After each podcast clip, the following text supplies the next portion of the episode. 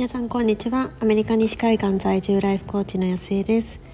コーチングは自分が本当に大切にしたいものとつながること。自分が本当に叶えたい未来へと歩んでいくこと。コーチングで心を整えることが体が疲れたらマッサージをするのと同じぐらい当たり前になって大切にしたいものを大切にして本当に叶えたい夢に進んでいき自分も周りも幸せにできる人を増やしたい。そんな思いでコーチングについてお話をしています。えー、今日は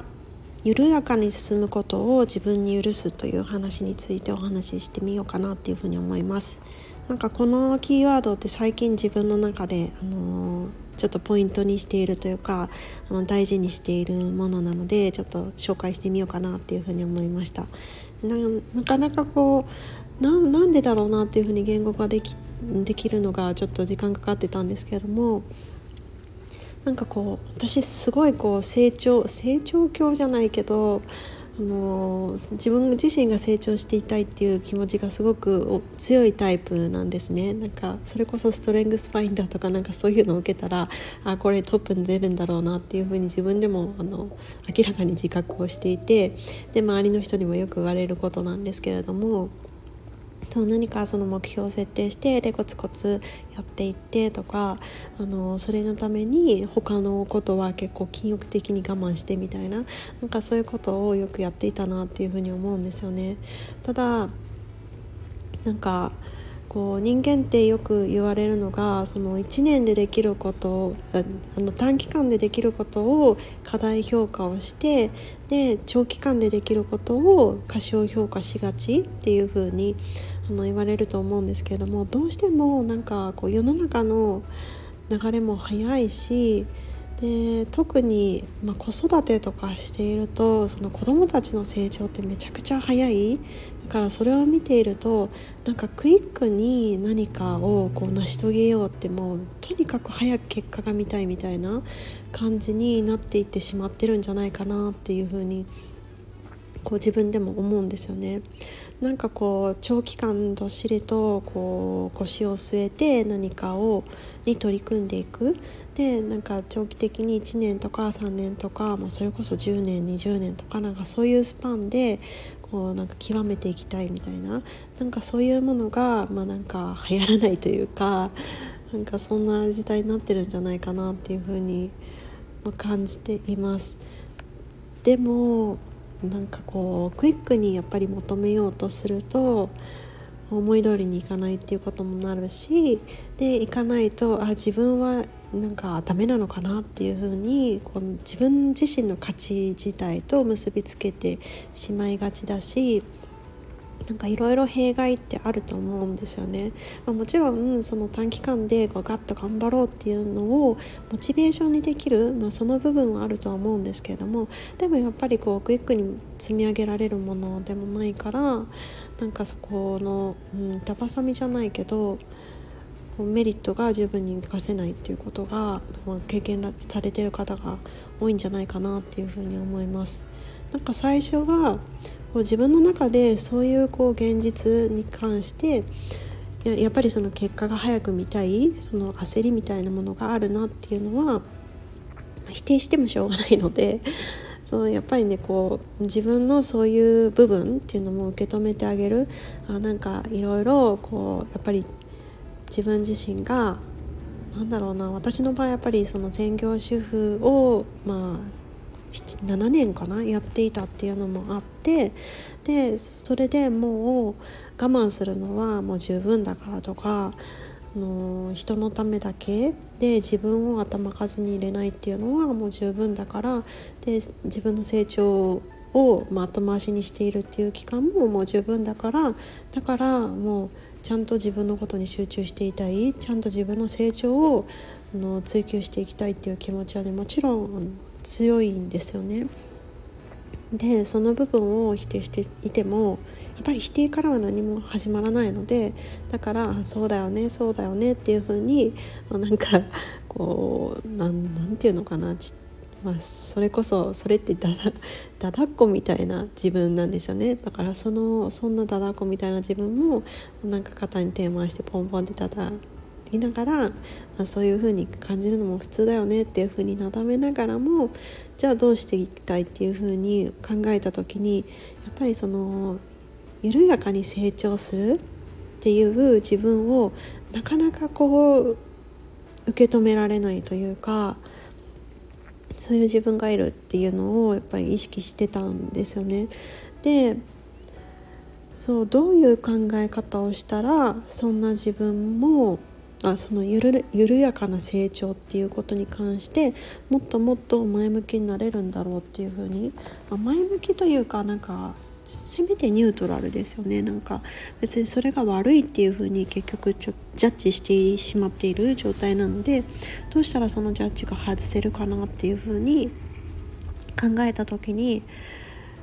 こう自分が目指しているものってそんなにクイックにできるようなその簡単なものじゃない。なんかそういうふうに考えるとなんかこう自分自身がなんか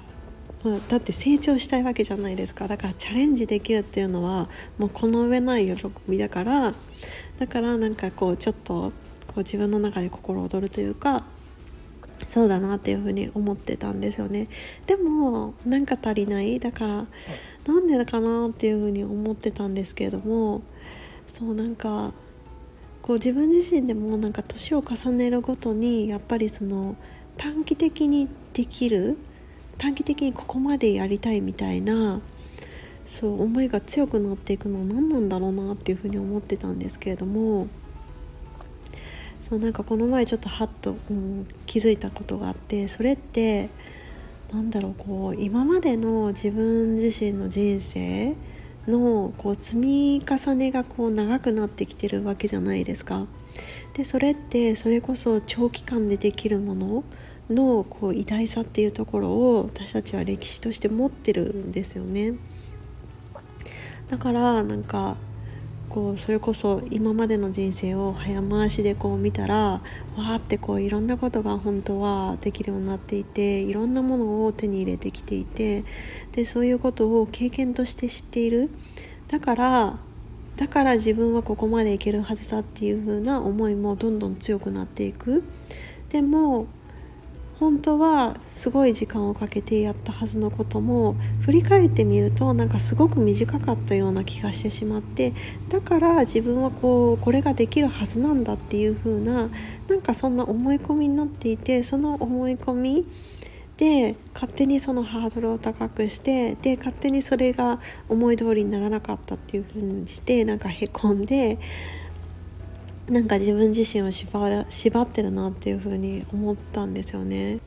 しかも多分小さい時は小さい時で私自身が結構なんか周りに早く追いつきたいとかまああのちょっと追いつき何て言うんでしょう届きそうで届かない1歳半あの姉が上だ年上だったんですけれどもそのくらいだったらなんかこうちょっと頑張ったら届くじゃないですか。なんかそんな風にこう常に自分がちょっとだけ背伸びをしてであのどんどんどんどん成長していく。なんかそのなんかこ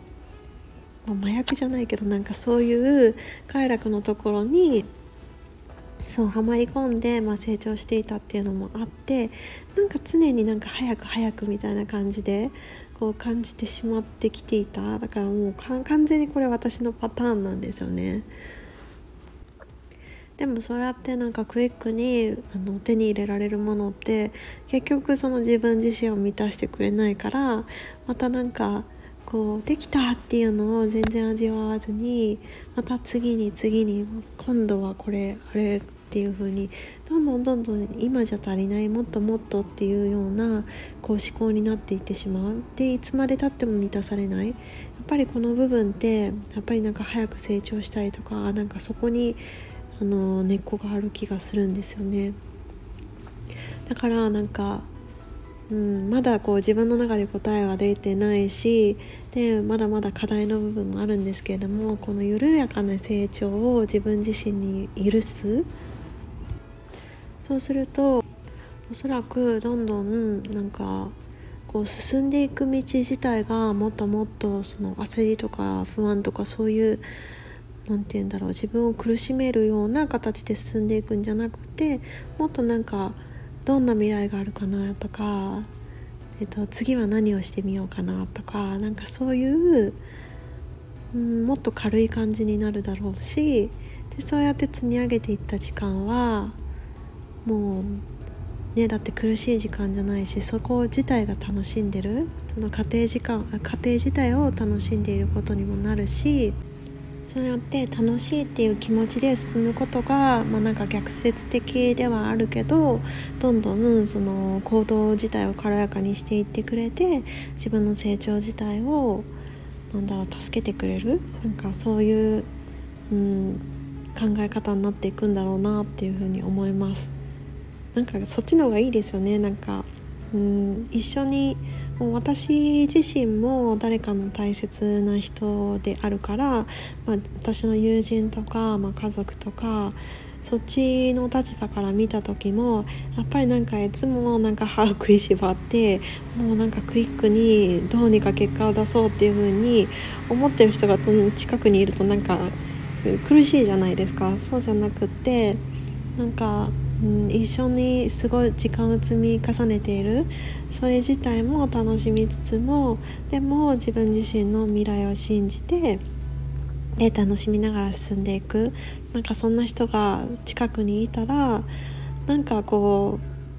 う、うん、自分自身そのなんだろうな周りの人自身の希望みたいなのもどんどん増えていくんじゃないかなっていうふうに思います。なんかそういう循環ができたらすごい素敵ですよね。なんかそういう循環の中でこう自分自身も楽しみながらこう一歩一歩歩いていく。一歩一歩大事に大切に歩いていく。